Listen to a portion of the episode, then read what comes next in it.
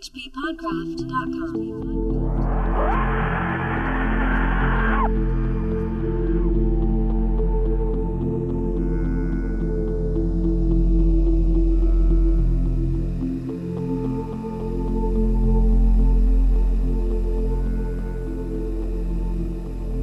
I went to Ellston Beach not only for the pleasures of sun and ocean, but to rest a weary mind.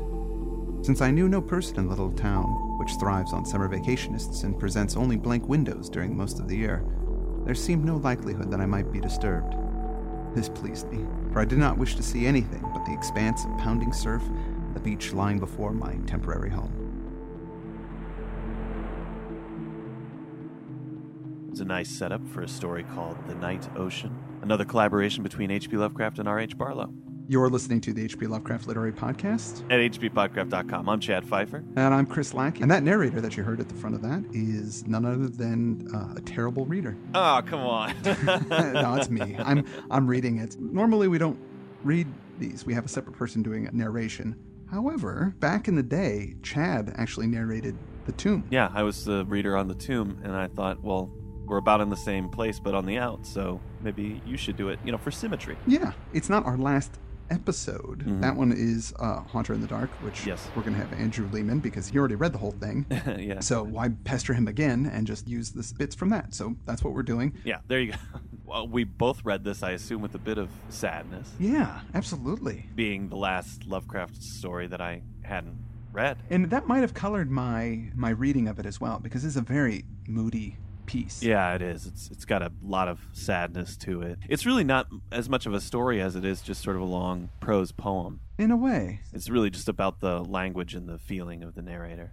Yeah. Now, there's some uh, question as to the actual authorship of the story, right? Yeah, there is, but um, I, in love in the Lovecraft Encyclopedia, Joshi mentions that this that a manuscript was recently discovered, and by- by recently, whenever when this was published, so that was in 2001, so about Yeah. 10 years ago. Well, yeah, but that I mean, everything that I was reading said that this was about a 50-50 contribution, and, and there was no manuscript around to prove otherwise. So, No, so I around mean, it, it, it is fairly recent. It is recent, yeah. The original manuscript was microfilmed by Barlow's literary executor, George T. Smisor, and it shows that the plotting in most of the prose is Barlow's, with H.P. Lovecraft revising the language throughout, but contributing perhaps less than 10% to the overall story. Hmm. He also says that Lovecraft commends the story, and he makes it makes him think that he didn't have that much to do with it because if Lovecraft wrote it, he would never say nice things about it. right, he'd be down on it. He'd be down on it, yeah. And it doesn't really read like a Lovecraft story. It doesn't. The whole time I was uh, reading this story, I'm just like, this is weird. This isn't like Lovecraft. And I thought maybe since he was kind of getting towards the end of his life, that maybe he was getting more introspective. No, because at this point in the summer of 36, which was when it was written, he didn't know he was dying. And, uh, you know, actually, we'll talk more about the end of Lovecraft's life and what was going on with him in a, an episode. We'll have a whole episode devoted to that. Yeah. Because there's a lot of interesting things. Yeah, well, absolutely. And, and we spent some time on his bio at the beginning, so it'd be nice to do an outro to talk about, Exactly. you know, the end of his life and his legacy, and then another episode to talk a little bit about the end of the show and what it's meant for us. So I guess we've got about four more. You know what? Why don't we just really quick summarize it so Okay, we can sure. talk about it with a bit more information? Our narrator is an artist who has entered into this mural contest wherever he's from, Mhm. and it took a lot out of him. I mean, it was a lot of work, a lot of imagination, a lot of things he had to do. So he's beat. He's decided to take a vacation on this lonely stretch of beach by a town called Ellston. Mhm. Uh, Presumably not Elston in Iowa. That's the only Elston I know of. Uh, it's No. some seaside town, probably made up. He's got this one room house he's staying in with. there is two windows on each side of the house so that it's not so the whole place is really brightly lit during the day and it's it's nice he, he, he talks a lot about how the sun rejuvenates him and makes him feel better and taking those things that his work took away from him and giving it back Yeah, I mean, when he first gets there, it's really nice because it's still summer. He goes into town for food, uh, but he doesn't really like the revelers in the beach town. He's going on long walks. He's going for swims. yeah i kept thinking of his long walks on the beach i kept thinking of um, spandau ballet true you know that song i just kind of picture that was like him walking and then that plane in the background uh, uh, uh, I know this much is Why? true because there's a karaoke video. Uh-huh. Do you remember at that place? Was it the Smog Cutter? Yeah, I remember yeah, that. and they did karaoke there, and they had the karaoke had the video playing. Oh, and they right. had a video playing of of some lady and some guy walking along a beach, but they weren't walking together. They were walking separately, like they were thinking about each other or something. I don't remember what. Right. And for some reason, when I was reading that, this popped into my head, and uh, it really has nothing to do with the story at all. I think, but they had crazy videos for everything because I seem to remember that it was um, "Send Me an Angel" or oh right. uh, maybe a Human League songs or something. They had like a vampire. Oh no, no, it was Tainted Love. It was. Tainted Love. It was Tainted Love. Yeah, That's what it was. I remember that one, yeah. But he wasn't. He was like a real like weak sauce vampire. He yeah. he sort of looked like Dracula, but not really. Right. You know, like he was really pale. He had the, the tuxedo, but he didn't have a medallion, No. and he didn't have a cape. But it, his hair was slicked back, and he sort of had the widow's peak going. And You know, that is a question that's haunted me most of my life. What did Dracula do to win that medallion? you know? I, I believe it was long jump. It was long jump. Oh, okay. It's an Olympic medal. Yeah. In Ellston, the darkening ocean and the sky, they kind of make our protagonist more sullen, sort of depressed. Yeah. It's as if there's some horrible thing just below the surface of the waters. Some strange things happen over his stay. Yeah. They're just like kind of small events. He doesn't go over too much, but just enough to suggest that something odd is going on. There's this weird bauble that washes up on the beach that he can't identify. It's got some kind of fish on it, right? Yeah. With seaweed in the background. It's yeah, some sort of jewelry of some kind. When I read that part, I thought, oh, maybe this is going to be the Lovecraftian deep one uh, sculpted object, but it really isn't. He, he he says, well, it's probably something from last year that was in fashion at the beach and it's just Yeah. washed up over here, and that's it. It doesn't lead to anything directly, but it does add to the mood of the story. Yeah, and also, I mean, yeah, he just doesn't realize, he just thinks it's junk. Yeah, But maybe if if we knew other things, then it would take on more significance. Right. I, I liked it a lot that it, there was no significance to it, simply because he doesn't have information. And that happens again. You know, one night he's out walking and it starts to storm really hard. Mhm. He runs home, he's soaking wet. As he's inside drying off, he looks out and he sees some strange figures on the beach as he's getting dry. hmm He opens the door thinking that they might be seeking shelter too, since the storm came out of nowhere. But as soon as he opens the door to offer them some shelter, they just stop and stare at him. Well, they just stand there. And he's not Yeah. sure if they didn't hear him or if they're ignoring him or. That reminds me of Andrew Leman's creepy story about the guy standing in the, the football field. Yes, You know? yes, it did, it did, yeah. And- because he thinks they're wait, are they waiting for me to do something? Yeah. It's really creepy. And then he, when he closes the door and kind of tries to look out the window, they disappear shortly thereafter. And he thinks, well, maybe they weren't even there. He just doesn't have information. And now there have been odd disappearances and drownings in the town all summer. Again, he doesn't really put too much, he kind of downplays it a bit and says, well, people die, even though the, there have been some good swimmers that have died. But he's not sure if they've been attacked by sharks or not. Nobody's been specific. He's only kind of heard secondhand uh, information about it, overhearing people talk. Because he goes into town all the time, Yeah. which is about a mile away, to eat, to have his meals and things. And then that's Right, all right. that really interests him. He said there's a few interesting curio shops, but not nothing really. He kind of doesn't like the town, the townies, and just wants to spend most of his time out there. But also another creepy thing is when he's walking back into town one of these days, he sees what he thinks is a human hand washed up on the on the beach. And but it's kind of rotted, so he doesn't know if it's a hand or not, and then he kind of kicks it with his foot and kicks it into the water, and then it, the, the tide takes it back out, and he goes, "Was that a hand or was that a dead fish or what was that?" And, I don't- and it just totally bothers him the whole time. It's it's a, it's an interesting part because he's been feeling really awful. Yeah, That day it was actually sunny, and he kind of felt the depression lifting.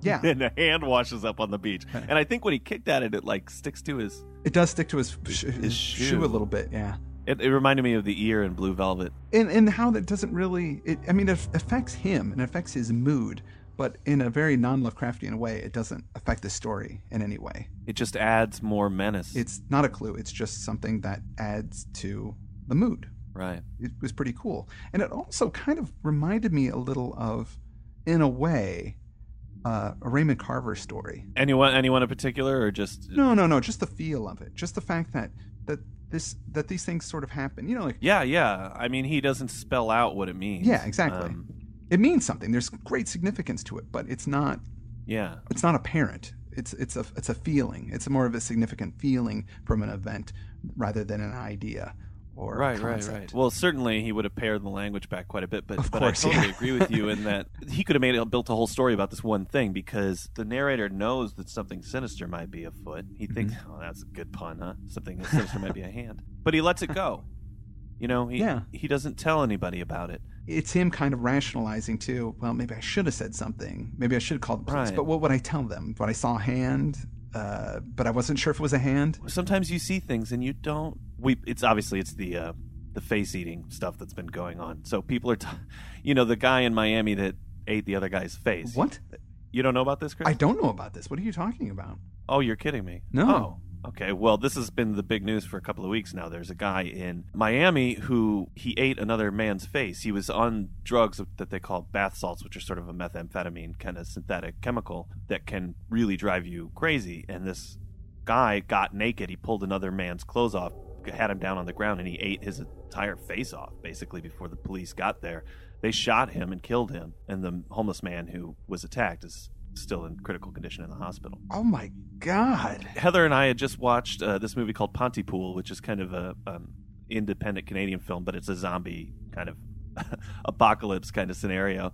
We turned that off, and then she goes in and turns on the news, and that was the first thing that was being reported on. And she says, "Chad, oh my God, it's happening!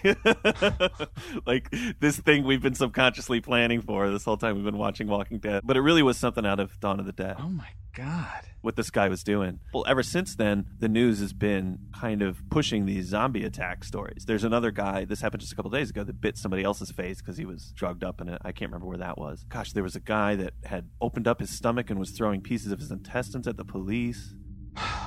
I'll put a bunch of these stories up in the show notes, but it's been very freaky.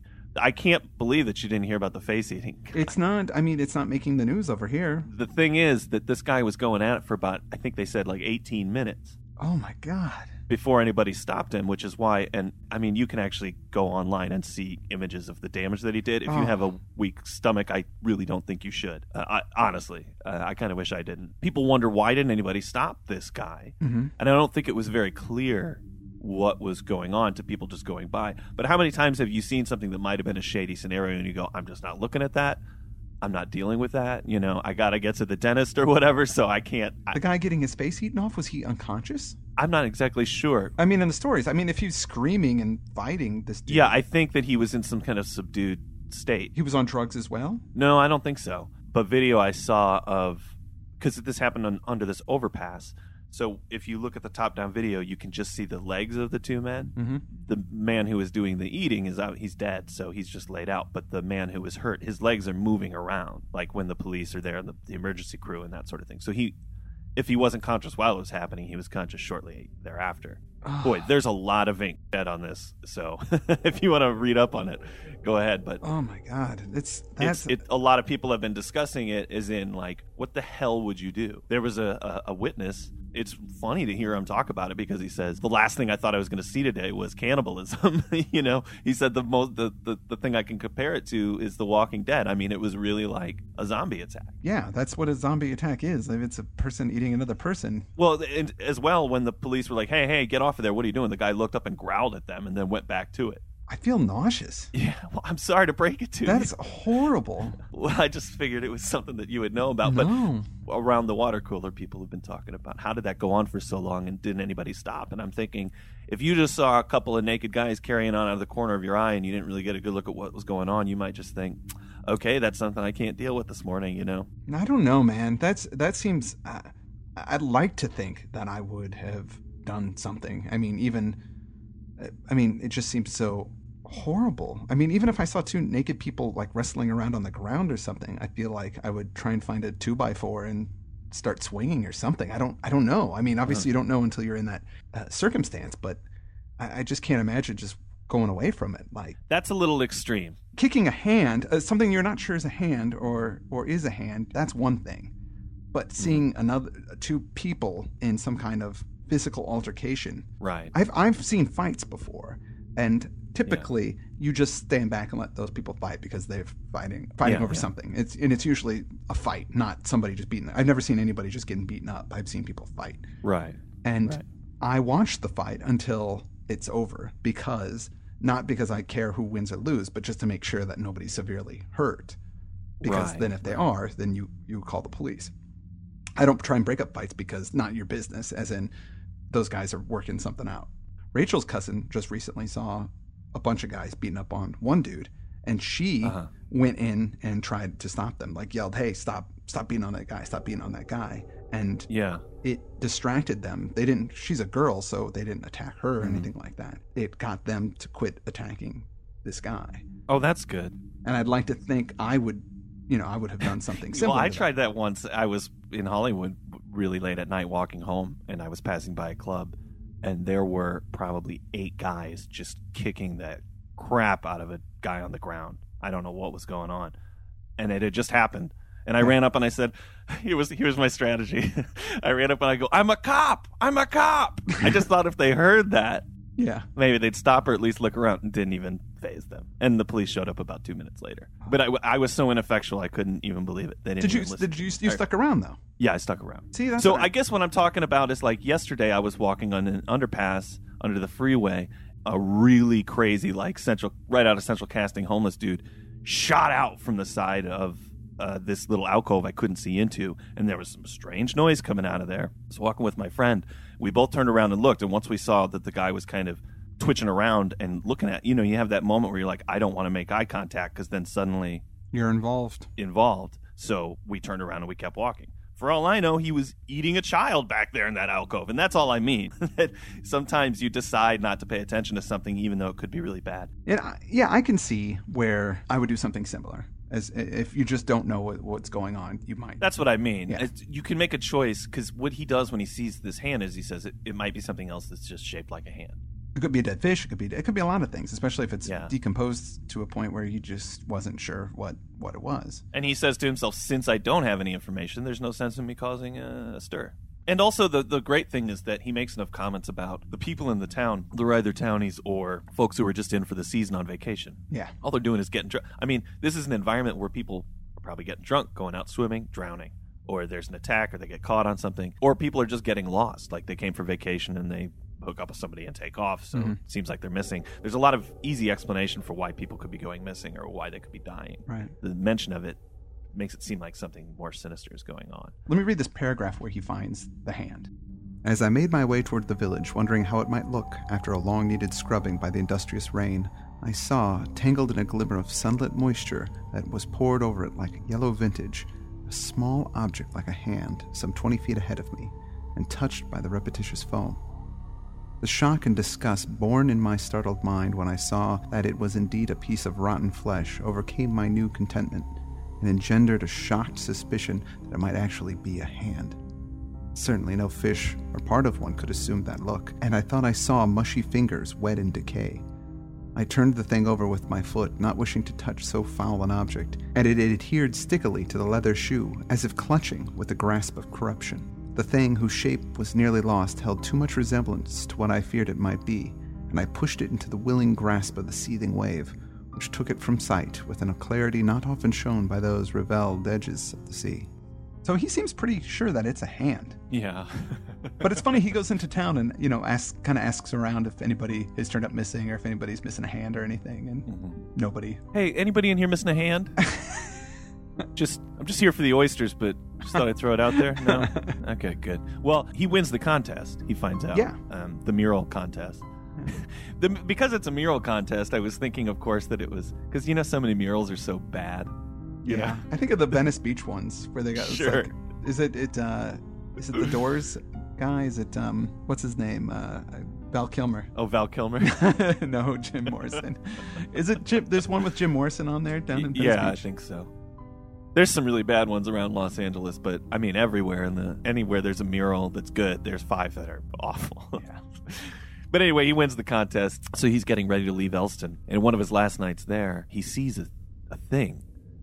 Then, with an unheard splash which sent from the silver water to the shore a line of ripples echoed in fear by my heart, a swimming thing emerged beyond the breakers. The figure may have been that of a dog, a human being, or something more strange. It could not have known that I watched, perhaps it did not care, but like a distorted fish it swam across the mirrored stars and dived beneath the surface. After a moment, it came up again, and this time, since it was closer, I saw that it was carrying something across its shoulder. I knew then that it could be no animal, and that it was a man or something like a man which came towards the land from the dark ocean. But it swam with a horrible ease. As I watched, dread filled and passive, with a fixed stare of one who awaits death in another yet knows he cannot avert it, the swimmer approached the shore. Though too far down the southward beach for me to discern its outlines or features, obscurely loping with sparks of moonlit foam scattered by its quick gait, it emerged and was lost among the inland dunes. That's so great. Yeah. Swam with a horrible ease. The thing, whatever it is, it disappears. Yeah, and that's it. He he tries to look out the other windows, but he can't see it, and he doesn't know if it was his imagination, if it was just something inside of him that made him think he saw these things, maybe a, a manifestation of how he was feeling. Feels like something sinister is going on, but the sea is going to keep its secrets, and whatever it was that swam out, he'll never know. I thought this was a beautiful story if you have the patience, because it does take a while to get through. I, I wish I'd known that there wasn't any plot, because I would have maybe been a little more patient. But once I settled into it, I, the language is really beautiful. And this story, even though it's, it's not much Lovecraft, it seemed like the fulfillment of the promise of the music of Erich Zann.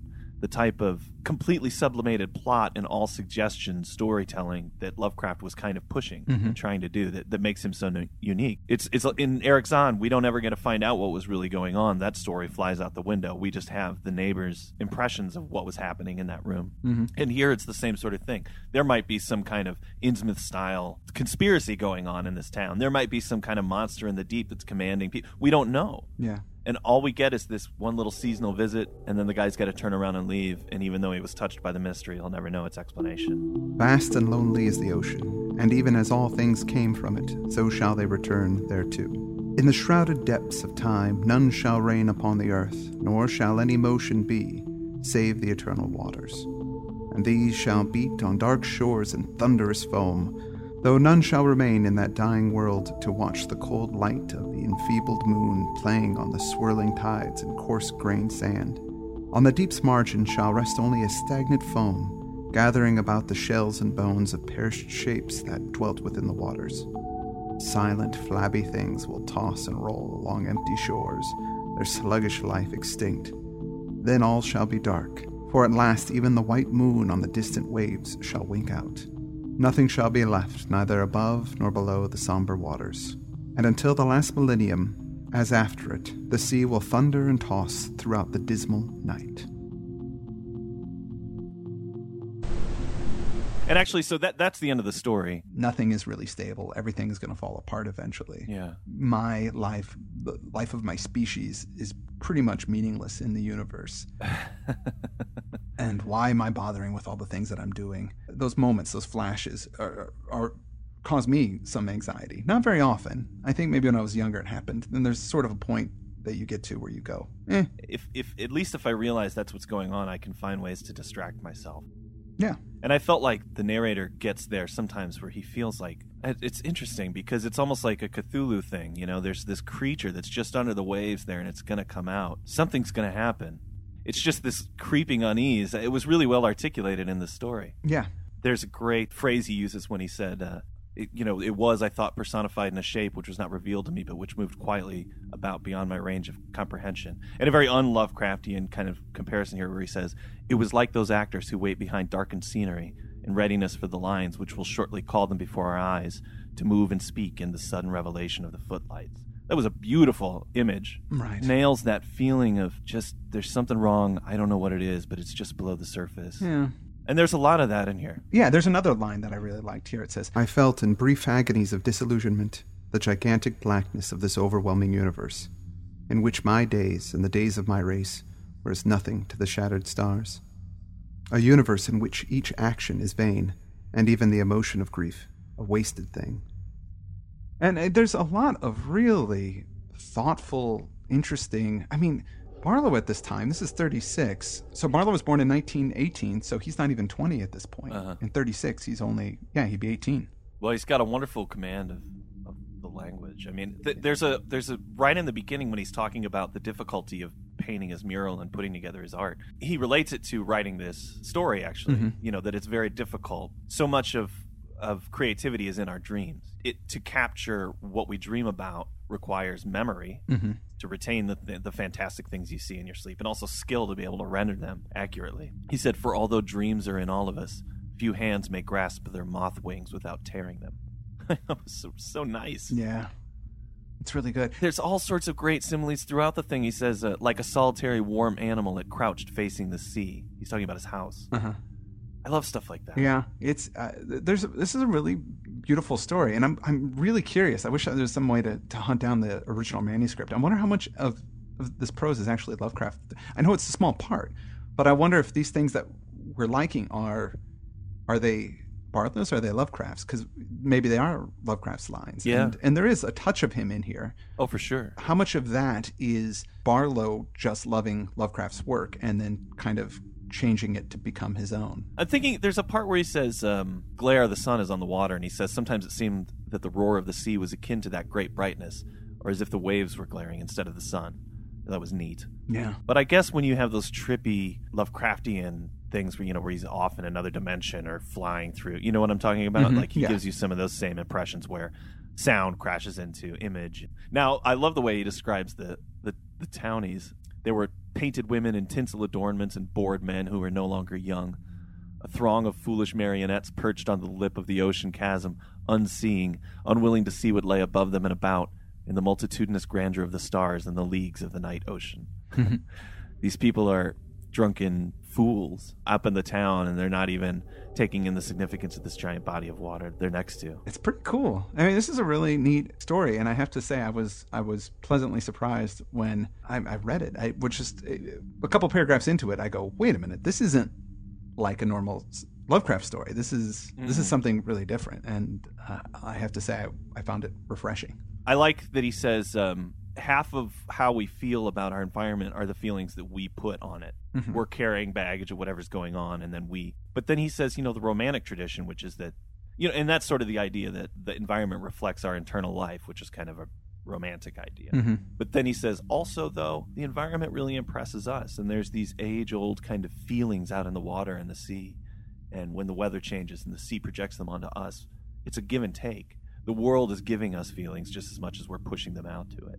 I thought that was such a cool Yeah, man with nature kind of idea that doesn't exist in a lot of the stories that we've read. It- no, it's it, was great. It's great. I, I can't recommend this enough for our listeners to just sit down and give this one every. It's not long. It's what maybe I don't know, fifteen pages. Yeah, I copied it out into Word uh, from the website, and it was about 12 pages long. Yeah. There was a quick reference, and I, I wondered if you knew anything about this. There's a Hmm. tale that he references just really briefly of Right. concerning a, a woman who was loved by a dark bearded king Yeah. from underwater, and then I think he comes up and he takes her. It's a, it's a Yeah, he so like looks like a withered ape is what they say. yeah, has the features of a withered ape, and he's wearing a big kind of pope hat. She's got a, some guy that she's in love with, but he comes up from the ocean and takes her down there. Yeah.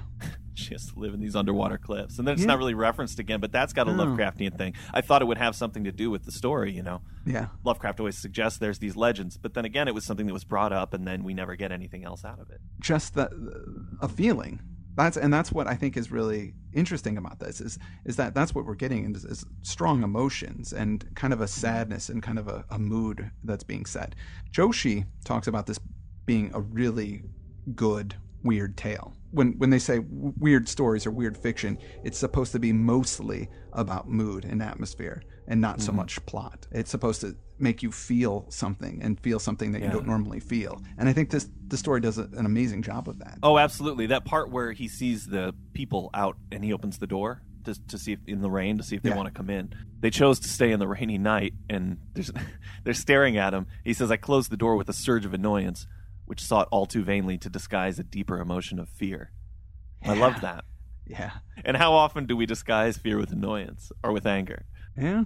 Well, gosh, man, I could talk about this quite a bit, and we I think we've we've exhausted this uh, for now. Really running out of time. I wish I could keep talking about it. It's it's really there's so much in here. It's very rich. So I yeah. that's why again recommend people to read it because there's just a lot to get out of it, and Yeah, absolutely. really good just to get a different kind of story. This is very much not a Lovecraft story. This is something different, Mhm. and I I really enjoyed it. Me too. I really, really liked it. I did want to say that this last week it was a little eerie. Um, this will be old news by the time this comes out that Ray Bradbury passed away. Yeah. Just because I think about him, you know, he's kind of been, always been my favorite writer, and I, I do think about him quite a lot when we're discussing the Lovecraft stuff. I try to not bring it up too much. Right. I know that um, we've talked about covering some of his stories in the future, Yeah. but you know, he kind of got his start in, from Arkham House yeah. years ago, and of all of these classic genre writers that I admire so much, he was one of the last living guys. Yeah.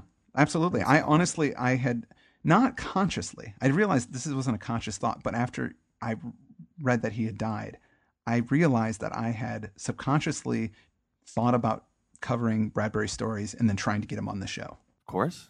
Like that, that was something. And then I felt a serious sense of loss. I know, and, and I had heard that he'd been ill for quite some time. I thought about trying to get him on at, at some point because he just lives over well, not anymore, but he just lives over in Cheviot Hills, which is really close to here, and Yeah. he's a fairly accessible guy. I, I feel bad now that I never took the opportunity when I had it.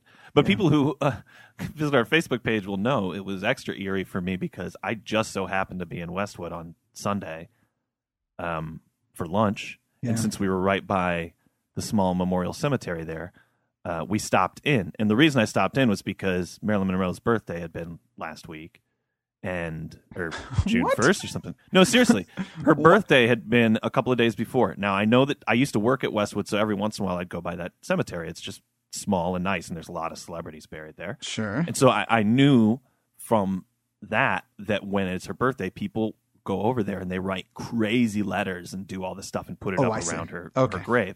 Okay. And Heather's likes Marilyn Monroe. I, was said we should go in there. You haven't seen her grave because there's going to be some really nutty stuff in there, and there Yeah. was. But we were in there looking at that while she was looking at it. I just wandered away, and there next to like there's Billy Wilder and Walter Matthau and Jack Lemmon over in this little plot was Mhm. Ray Bradbury's wife had passed away in 2003, so her grave is there, and since hers already has been laid out, his was ready next to it. Yeah. and his headstone was there and it just said ray bradbury 1920 and then a blank next to it obviously because he hadn't passed away yet. And i snapped a photo of it. It was the only picture i took while i was in there. Uh, and as soon as i got the news on tuesday that he'd passed away i looked down. It was the last picture of my phone was of his of his grave plot. Yeah. it just was so bizarre Are you trying to take responsibility for this, Fifer? Absolutely not. In fact, that didn't occur to me until I posted on Facebook, and then everybody was like, "Nice going, asshole!" And I was like, "Wait a minute! I'm saying this was, you know, an eerie coincidence. Not that I somehow caused this. Of course, though, uh, I then realized that a couple of episodes ago, you talked about Donna Summer, Uh huh. and she was dead within a week. Wait, I thought I talked about her after she died. no, it was when we had Agnes on to read, Yeah. and you said it was going to be her birthday party. oh, right. And I said, "Oh, that's great. What are you going to do? Is it going to be a real crazy Studio 54 event?" You said, "Oh, it's going to be nuts. There'll be a lot of blow. Donna Summer's going to be there, et cetera, et cetera." And about seven days later, she passed away. Oh, so maybe God. there is some kind of Gotta watch what we going say. on. I don't know. I know.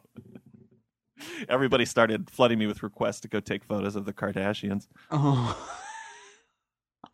Well, anyway, I felt a great sense of loss as well. And Yeah, um, I mean, he is he's amazing. Like it's just Yeah. Ray Bradbury uh, was amazing. It's just as a writer, and that that's something that we I definitely plan on doing with the the the future of the podcast is definitely tackle at least some of his stories. yeah, absolutely. And I, I don't know how we'll tie it into to Lovecraft, or or maybe we won't. Maybe it'll be a completely different thing. But uh, it's just Yeah. Ray Bradbury is was an amazing writer. he's got his share of Lovecraftian horror stuff, especially the October Country, some of his early stuff when he was you know, when you're young you get obsessed with these dark things. He he he classed it up a little bit as he got older, but we'll we'll bring it up at some point. Anyway, I just I would have felt remiss if we didn't mention it. Yeah, Um, we'll miss you. okay. Well that's all we have. Next week we're gonna get into the Haunter of the Dark. Yeah, and that's gonna be our last Lovecraft tale. Yeah, it will. and then we'll announce what we're going to do with uh, the show and how Yeah. it's going to change and what it will become and hopefully everybody will be really into that I hope so. With that, I'm Chris Lackey. I'm Chad Fifer. And you've been listening to the H.P. Lovecraft Literary Podcast. HPPodcraft.com.